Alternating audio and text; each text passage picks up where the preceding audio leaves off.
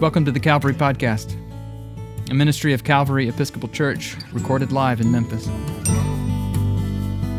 The Calvary Podcast is weekly sermons, but also conversations, reflections, and provocations about the mystery of God and what it means to be human in the world in need of repair.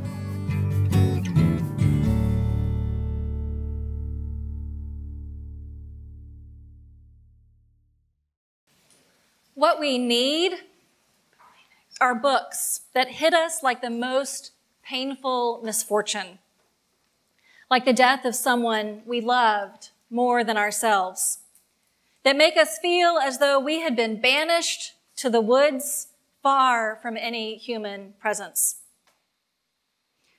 So said Franz Kafka in defense of reading. He continued, a book must be the axe for the frozen sea within us. He probably wasn't talking about the Bible, but he could have been. Stories of painful misfortune that make us feel like we've been banished far from human presence. It's what large swaths of scripture can feel like. I stumbled upon this Kafka quote, not my usual fare, in an article about reading and book bans. An article which includes the information that in Utah, parents have filed a petition to remove the Bible from classroom shelves because it contains, quote, indecent material. As it turns out, this petition to remove the Bible was filed with ironic intent, as satire even, to point out the ridiculous and arbitrary nature of book bans. But also, they're not wrong. The Bible is full of violence, misogyny, nativist and ethnic prejudice, questionable sexual ethics, and more. And today, Scripture presents us with one of the most troubling stories of all. Even our friend Ellen Davis, Lenten preacher, and Hebrew Scripture scholar extraordinaire admits to imagining making the case for removing this story of God, Abraham, and Isaac or at least burying it back in some more obscure book in the dense middle where we're much less likely to stumble upon it. But here we are in the very first book with the family that is becoming the foundation of God's promise and covenant.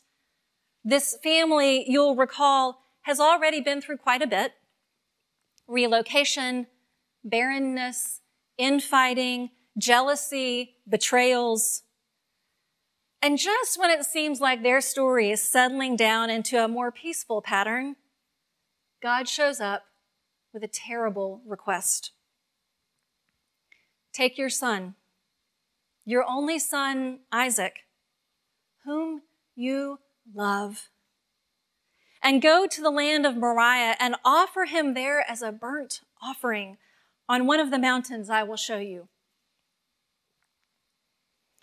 to point out as an aside that this is actually the first use of the word love in the whole of the Bible doesn't even feel like a fun fact. It feels like a further turn of the knife. Need is a strong word. Do we really need books that hit us like the most painful misfortune? Stories about the death of someone we loved more than ourselves?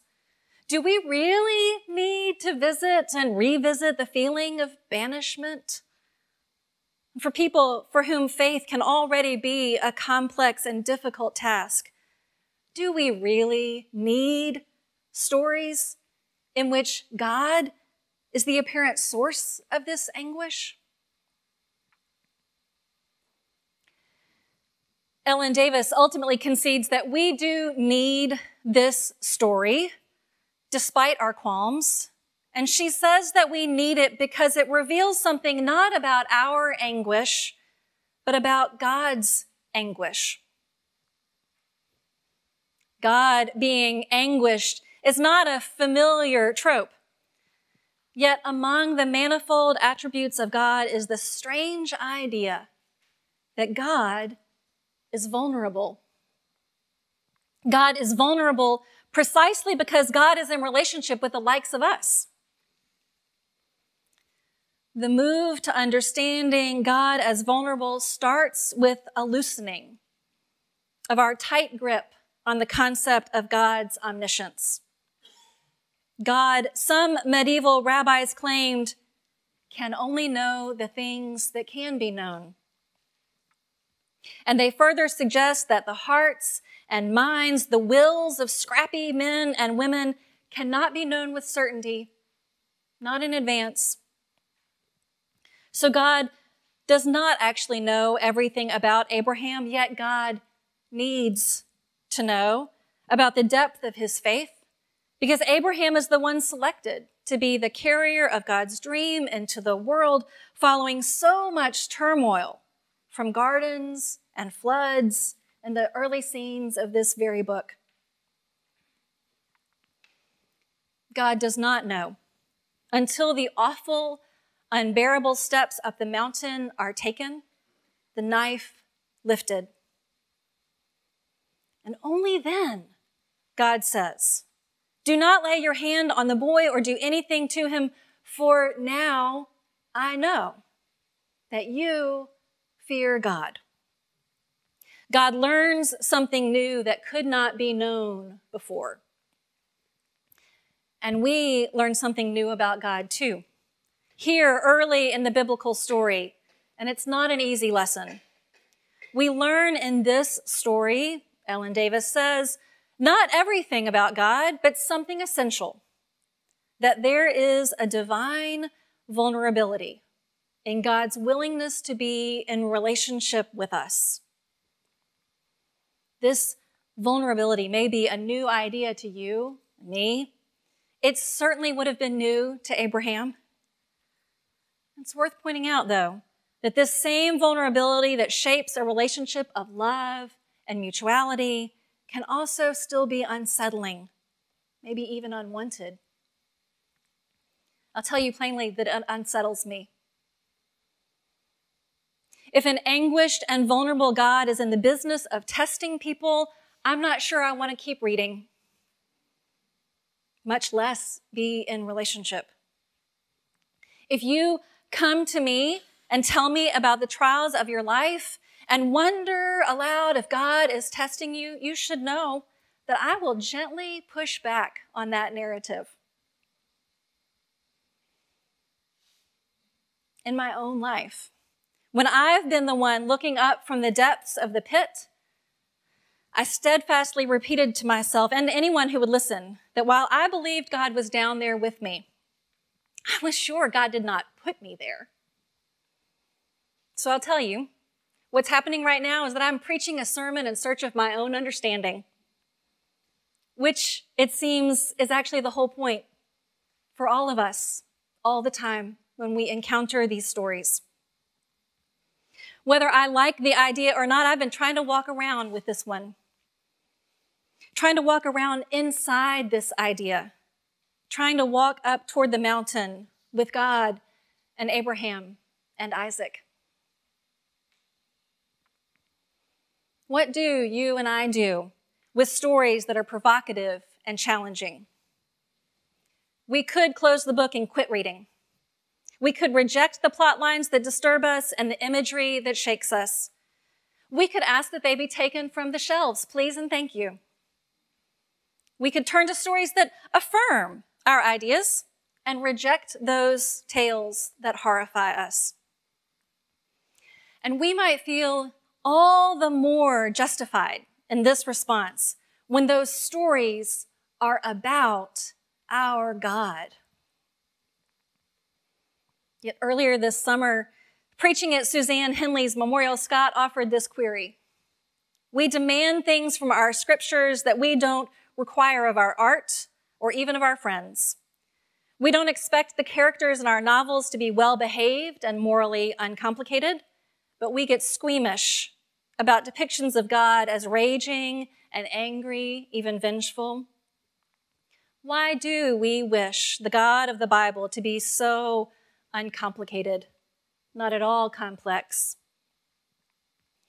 And to his list of characteristics, I would add some squeamishness about God as vulnerable and some resistance to the idea of God as inclined to test. But what we need are books that hit us like the most painful misfortune, like the death of someone we loved more than ourselves, that make us feel as though we had been banished to the woods far from any human presence. We need these stories, as it turns out, much the same way God needed to understand the heart of Abraham. We can only know what can be known and we can't understand every possible and potential experience in the multiverse. So we turn to each other and bear witness to stories that are different from our own. We turn to books that reveal struggles and triumphs that are outside our imagining. We keep reading the Bible to witness encounters that hit us hard, remind us that we don't know everything, and also tell us again and again, even when we feel banished far from human presence, we're never alone. We need all this, not to swallow it and agree, but to chew on it and ponder and to wonder is this how God shows up in my life? Is this story of wonder and new life familiar? Is this tale of desperation and relief like mine? Are these the choices I would make? With the options presented to me? What might I be asked to bear? And how will I bear it? To be a human in the world is to be short sighted and limited. But when we band together and witness each other's stories, painful and beautiful, past and present, foreign and familiar, we take up an axe, not for each other, but for the frozen sea within us. If you're curious about Calvary Episcopal Church, we are an eclectic bunch of Christian people who don't all think the same thoughts or dress the same way or vote for the same candidates or even believe all the same things about the mystery of God and what it means to be human. But we do believe that we need each other because of our differences, not in spite of them, and that God calls us into unity, not uniformity. Subscribe to the Calvary Podcast at calvarymemphis.org slash podcast or wherever you get your podcasts. Visit Calvary in person at the corner of 2nd and Adams in the heart of downtown Memphis, Tennessee.